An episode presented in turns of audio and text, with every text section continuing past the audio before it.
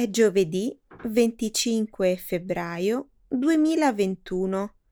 Benvenuti a un nuovo episodio del nostro programma settimanale di livello intermedio News in Slow Italian. Un saluto a tutti. Ciao Stefano. Ciao Milena. Un caloroso benvenuto a tutti i nostri ascoltatori. Nella prima parte del nostro programma ci occuperemo di alcune delle notizie internazionali più importanti della settimana. Inizieremo con la richiesta che l'Unione Europea ha rivolto a 6 Stati membri di sospendere le restrizioni di viaggio alle frontiere, attenendosi alle direttive comuni europee sul coronavirus. Subito dopo parleremo dell'accordo raggiunto martedì dall'Australia e da Facebook per sospendere il blocco delle notizie. Poi discuteremo dell'atterraggio sul pianeta rosso di Perseverance, il rover della NASA, avvenuto il 19 febbraio. Infine, concluderemo la prima parte della trasmissione con gli Australian Open 2021, che si sono tenuti a Melbourne e si sono conclusi il 21 febbraio. Milena, come sai, sono un grande appassionato di tennis. Non vedo l'ora di discutere di questa storia. Certo che lo so, Stefano. Ci arriveremo tra un minuto. Prima però dobbiamo introdurre la seconda parte del programma. Nel segmento Trending in Italy discuteremo del sindaco di Torino, Chiara Appendino, condannata per gli incidenti avvenuti in piazza San Carlo il 3 giugno del 2017 e del dibattito sulla responsabilità attribuita ai sindaci italiani. Poi parleremo dell'iniziativa del sindaco di un piccolo paesino pugliese di mettere in vendita alcune case del centro storico a €1. Molto bene, Milena. Iniziamo. Certo, Stefano. Diamo il via allo spettacolo. Preoccupazione dell'Unione Europea per le restrizioni di viaggio in 6 Paesi membri. Martedì, il quotidiano britannico The Guardian ha riportato la notizia che l'Unione Europea ha inviato una lettera di reclamo a 6 Stati membri per le misure restrittive adottate alle frontiere interne.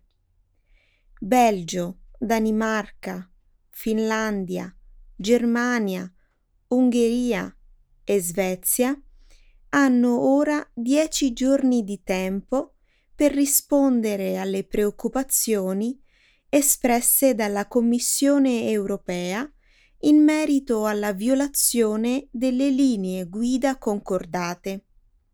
Le direttive rese note dalla Commissione europea in gennaio raccomandano agli Stati membri di tenere aperte le proprie frontiere e di limitarsi a sconsigliare vivamente i viaggi non essenziali.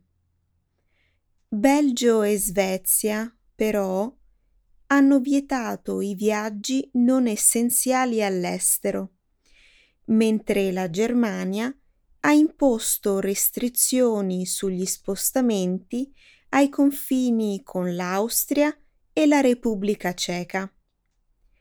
La presidente della Commissione europea, Ursula von der Leyen, è determinata a evitare il ripetersi degli errori commessi durante i primi mesi della pandemia, quando le decisioni prese unilateralmente dai vari Stati membri hanno causato confusione ai confini e minacciato gli approvvigionamenti.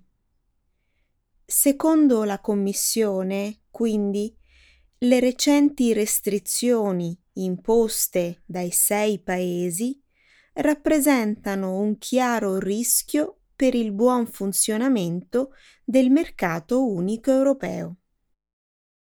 È una sorta di spaventoso ricordo di quello che erano le chiusure unilaterali dei confini durante le prime fasi della pandemia e di quanto fragile può rivelarsi l'Unione Europea quando qualcuno dei suoi membri è spaventato. Spaventato per il virus e anche l'un dell'altro. Abbiamo superato le fasi iniziali della crisi, Stefano. Pensi che questo abbia reso l'Unione Europea più forte? Mi piace pensare di sì, Milena. Dopo l'isolazionismo iniziale, siamo riusciti a unirci come europei. I governi dei vari paesi e l'Unione stanno spendendo congiuntamente miliardi di euro per lo stimolo. I paesi più ricchi stanno aiutando quelli con più difficoltà come l'Italia e la Spagna.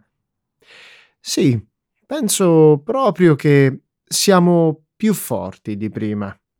Sono d'accordo. Hai notato cosa la presidente della Banca Centrale Europea, Christine Lagarde, ha dichiarato in una intervista alla CNN? Cito testualmente: stiamo assistendo a questo straordinario movimento degli europei che decidono di ricorrere al prestito tutti insieme. La Presidente ha anche espresso preoccupazione per il fatto che i governi possano ritirare le garanzie sul lavoro e il sostegno al reddito prima che sia opportuno. Ma alcuni pensano che stiamo prendendo a prestito troppi soldi. Concordo con la presidente della Banca Europea, però. Questa non è una situazione normale. Innanzitutto dobbiamo pensare a uscire dalla crisi, soprattutto alla luce del fatto che la distribuzione dei vaccini non sta andando bene come speravamo. Nonostante questo, però, dobbiamo cercare di non ripetere gli errori iniziali. Immagino che dovremo aspettare la risposta dei 6 Stati membri alla Commissione europea. La Germania è preoccupata per l'arrivo di una terza ondata, a causa del nuovo aumento di infezioni nel paese. Speriamo proprio che non sia così. Facebook e l'Australia raggiungono un accordo dopo il blocco delle notizie. Facebook ha annunciato la revoca del blocco delle notizie sul proprio sito in Australia, dopo aver raggiunto un accordo con il governo. La proposta di legge, presentata la scorsa settimana, avrebbe imposto a Facebook e alle altre piattaforme online di stringere accordi economici con gli editori per pagare i contenuti giornalistici ospitati sui propri siti. Le tariffe sarebbero state soggette ad una procedura di arbitrato regolata dal governo.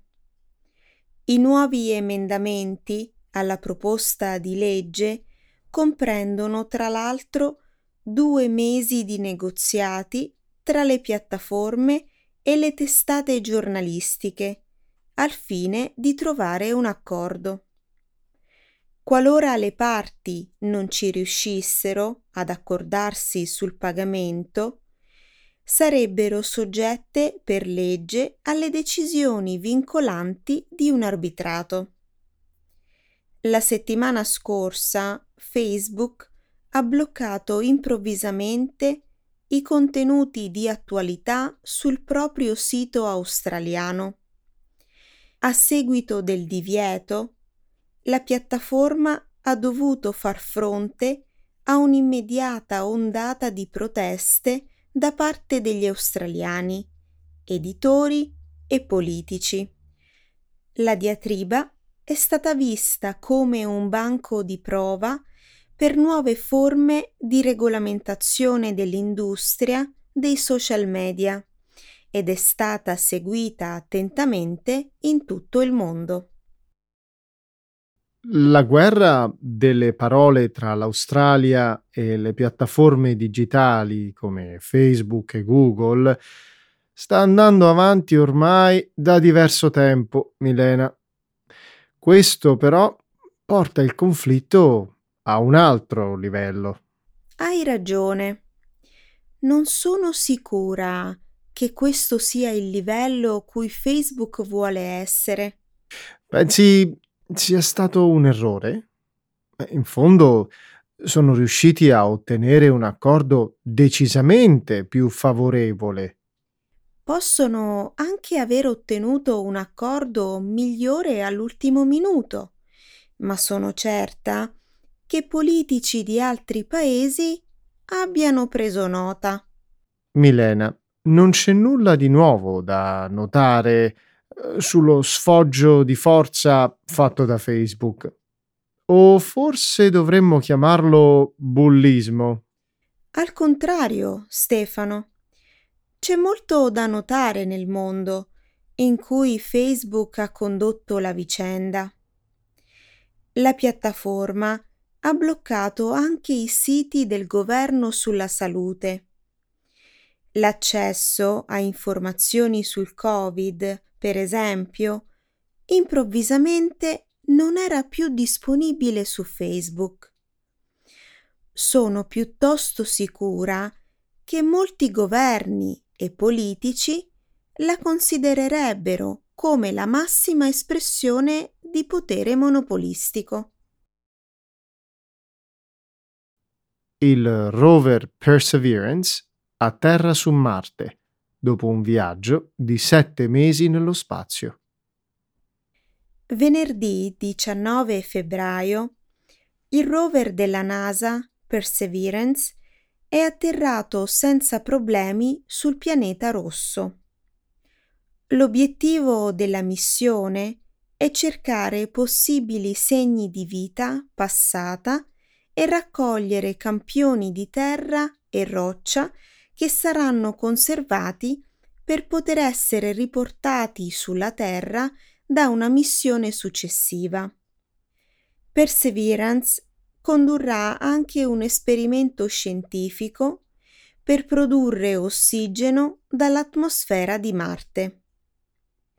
Perseverance è dotato di diverse telecamere a colori ad alta risoluzione e contiene anche il drone elicottero chiamato Ingenuity, che proverà per la prima volta a volare nell'atmosfera di un altro pianeta. Se avrà successo, Ingenuity aprirà la strada ad altri velivoli su Marte e altri mondi dotati di atmosfera. Durante i prossimi giorni, gli ingegneri cominceranno a provare i vari strumenti del rover. Ci vorranno almeno 1 o 2 mesi prima che Perseverance trovi un luogo pianeggiante dove depositare l'elicottero attaccato alla sua pancia. Ci vorrà ancora di più prima che decolli. Wow! In questi giorni sono in corso molte attività su Marte. Prima sono arrivati gli Emirati Arabi Uniti con l'orbiter Hope, poi la Cina con Tianwen-1 e ora è atterrato Perseverance. Marte è sempre stato una fonte di grande meraviglia per i tanti amanti dello spazio. E ora, al contrario delle previsioni fantascientifiche, Marte è stato invaso dalla Terra. La guerra dei mondi al contrario. Una buona citazione, Milena. Bisogna dire però che questa invasione della Terra è piuttosto pacifica. Per ora è atterrato solo un rover. Beh, per ora. Anche la missione cinese ha un lander e un rover che a maggio probabilmente cercheranno di atterrare. E presto la missione umana su Marte sarà una realtà. Ci vorrà tempo, certo. Mentre Elon Musk lavora a una navicella per portare della gente su Marte, la NASA sta portando avanti la missione Moon Artemis. E ha perfettamente senso, dopo tutto. Hai ragione, Stefano. Sono tempi davvero eccitanti. Novak Djokovic e Naomi Osaka vincono gli Open d'Australia. Domenica, a Melbourne Park in Australia, Novak Djokovic ha sconfitto rapidamente Daniil Medvedev per 7-5, 6-2, 6-2. Vincendo il nono titolo agli Australian Open e, cosa più importante, il suo 18° Grande Slam. Con questa vittoria, Djokovic si è avvicinato ancora di più ai suoi rivali Roger Federer e Rafael Nadal, entrambi con 20 titoli ciascuno. Il 25enne russo Daniil Medvedev, dopo essere uscito imbattuto da 20 incontri, è stato sconfitto da Djokovic, che ha vinto 14 degli ultimi 18 giochi, mantenendo intatto il suo record di non aver mai perso una finale degli Australian Open. Sabato, Naomi Osaka ha vinto il suo 4° titolo Grande Slam, dopo aver sconfitto l'americana Jennifer Brady. Dopo la finale maschile, durante la cerimonia di premiazione, c'è stato un episodio spiacevole. La presidente di Tennis Australia, Jane Ardlicka, è stata fischiata a gran voce dal pubblico dopo aver parlato di speranza e ottimismo per la distribuzione dei vaccini. Il comportamento del pubblico è stato prontamente condannato sui social media e dai giornalisti di tutto il mondo. La gente che fischia i vaccini agli Australian Open è davvero imbarazzante. Sì, imbarazzante è proprio la parola giusta. Torniamo a parlare del torneo adesso. Che ne pensi, Stefano? Sembra che il cambiamento generazionale nel tennis maschile non sia avvenuto. Non ancora. Novak Djokovic l'ha detto forte e chiaro, come ha detto nell'intervista che ha rilasciato a Eurosport. Non me ne starò qui a dargliela vinta. Significa che se i campioni di tennis della generazione più giovane vogliono iniziare a vincere trofei del Grande Slam, è meglio che si preparino ad affrontarlo. Djokovic deve vincere ancora 2 titoli per essere alla pari con Roger Federer e Rafael Nadal. Penso che abbia davvero buone possibilità di farcela. Nadal è imbattibile sulla terra battuta e al Roland Garros di questa primavera ha ottime probabilità di vincere il suo 21° titolo. Verrà un giorno, però, in cui la corona passerà a qualcun altro. Succede sempre. Il tennis femminile sembra avere ora una regina piuttosto solida. Naomi Osaka è ovviamente una grande potenza ora. La condanna di Chiara Appendino apre un dibattito sulla responsabilità dei sindaci.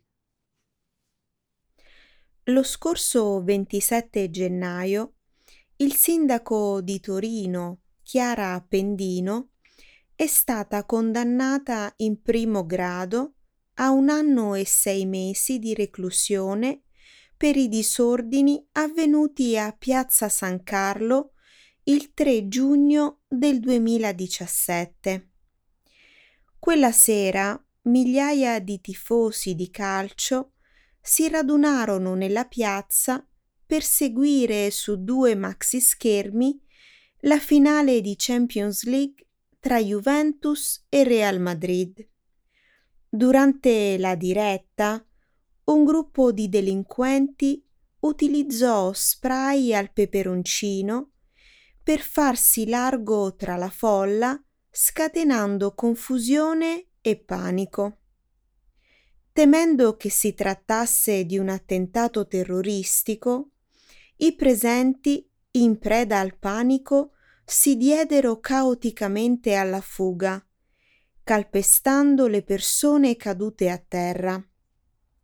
Il bilancio finale di quella che avrebbe dovuto essere una bella serata di sport è stato 1.500 feriti e 3 morti.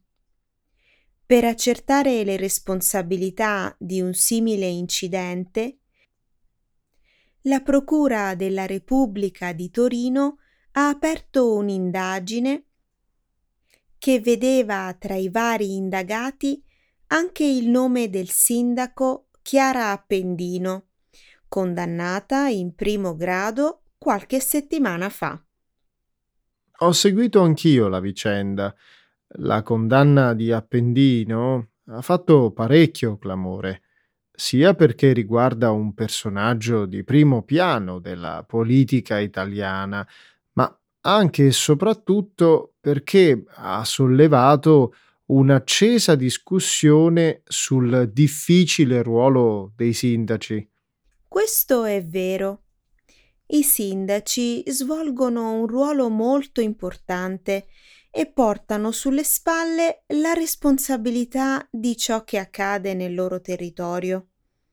In sua difesa, Appendino ha scritto su Facebook di essere stata condannata perché, a detta dei giudici, avrebbe dovuto prevedere il verificarsi di un simile incidente e quindi annullare preventivamente l'evento.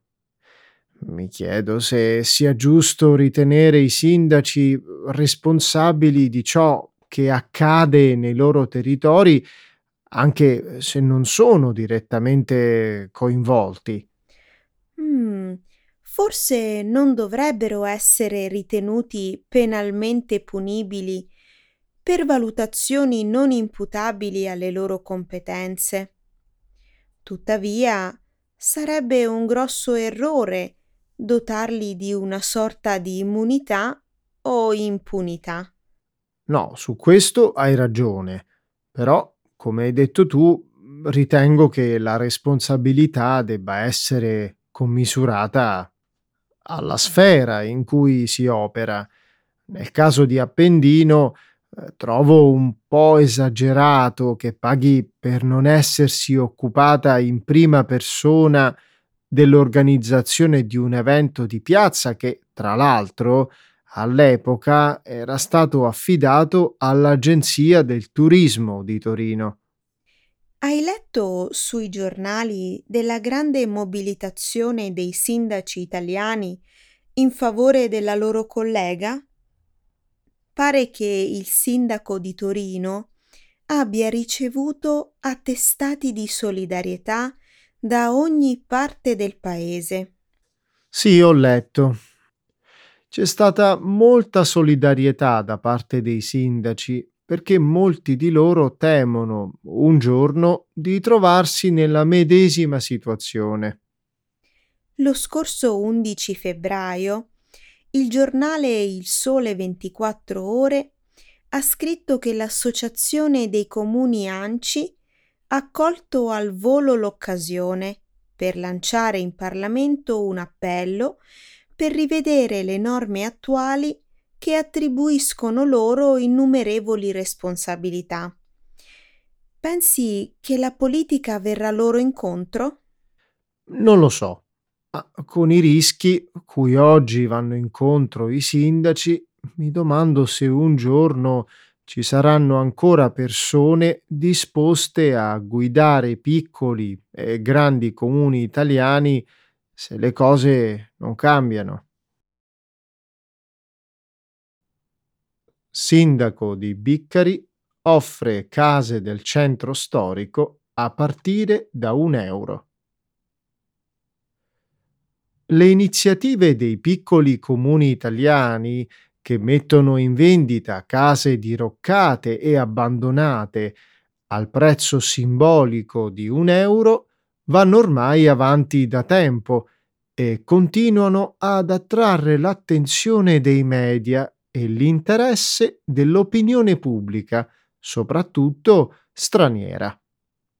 È il caso di Biccari, piccolo borgo in provincia di Foggia, ubicato su una collina a 450 metri di altitudine e popolato da circa 26.000 abitanti. Alcune settimane fa, il giovane sindaco Gianfilippo Mignogna ha annunciato la messa in vendita di diverse abitazioni a prezzi che variano da 1 a 15.000 euro. La notizia ha fatto il giro del mondo, fino ad essere divulgata dall'emittente televisiva americana CNN e dalla celebre rivista Forbes.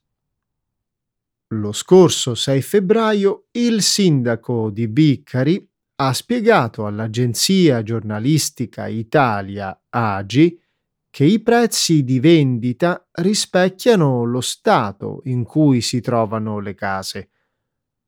Alcune necessitano di un importante lavoro di ristrutturazione, altre sono pronte per essere abitate. Mignogna ha detto di aver ricevuto oltre 9.000 richieste da potenziali compratori da Stati Uniti, Belgio, Argentina, Olanda e Brasile. Sembra che il progetto del piccolo paese pugliese stia riscuotendo un discreto successo. Auguriamoci adesso che possa portare gli effetti voluti. Sì. Come tutte le iniziative di questo genere, l'obiettivo finale non è mirato soltanto al recupero di immobili abbandonati e alla rivalutazione dei centri storici, ma soprattutto a favorire il ripopolamento. Senza alcun dubbio. E con esso anche il recupero della ricchezza culturale delle piccole imprese commerciali e artigianali. Purtroppo lo spostamento delle famiglie verso i grandi centri urbani alla ricerca di migliori opportunità lavorative ha tolto vitalità a tanti borghi italiani, soprattutto a quelli del meridione. In alcuni casi sono diventati luoghi popolati esclusivamente da anziani, col tempo destinati a diventare città fantasma. Grazie a questi programmi, in cui si offrono case a prezzi vantaggiosi, però la loro sorte può cambiare. Il problema è che finora non tutte le iniziative di questo genere hanno funzionato. Alcune, per vari motivi, hanno fatto fiasco. Vero, però ci sono innumerevoli esempi che dimostrano il contrario, come nel caso del borgo siciliano di Sambuca, che nel 2017 ha venduto all'asta oltre 100 immobili. Tra i vari compratori c'è anche l'attrice statunitense Lorraine Bracco. Sai che con la casa acquistata la nota attrice ha realizzato un programma a puntate durante il quale ha raccontato le varie fasi della ristrutturazione?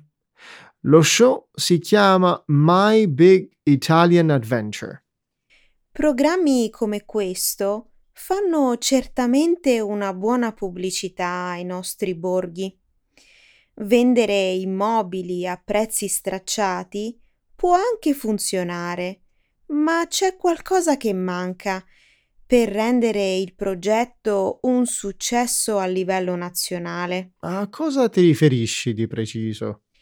Secondo un articolo di Repubblica, pubblicato lo scorso 22 gennaio, c'è la necessità di realizzare un progetto su vasta scala, capace di selezionare e gestire offerte e progetti. Le iniziative di questo genere sono molte.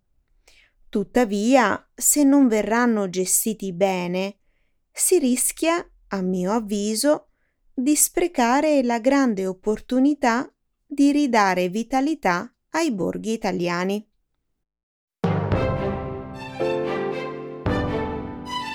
Siamo giunti al termine di questa puntata.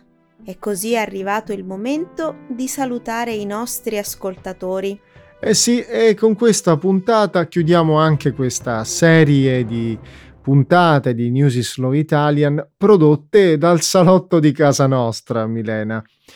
E colgo l'occasione anche per invitare gli ascoltatori a seguire le nuove serie di Linguistica 360. Io ne faccio una speciale sulla musica italiana che si chiama Musica Maestro. E allora vi aspetto numerosi e magari potete anche lasciare un commento e dirmi cosa ne pensate. A presto e buona fortuna! Un saluto a tutti! Ciao!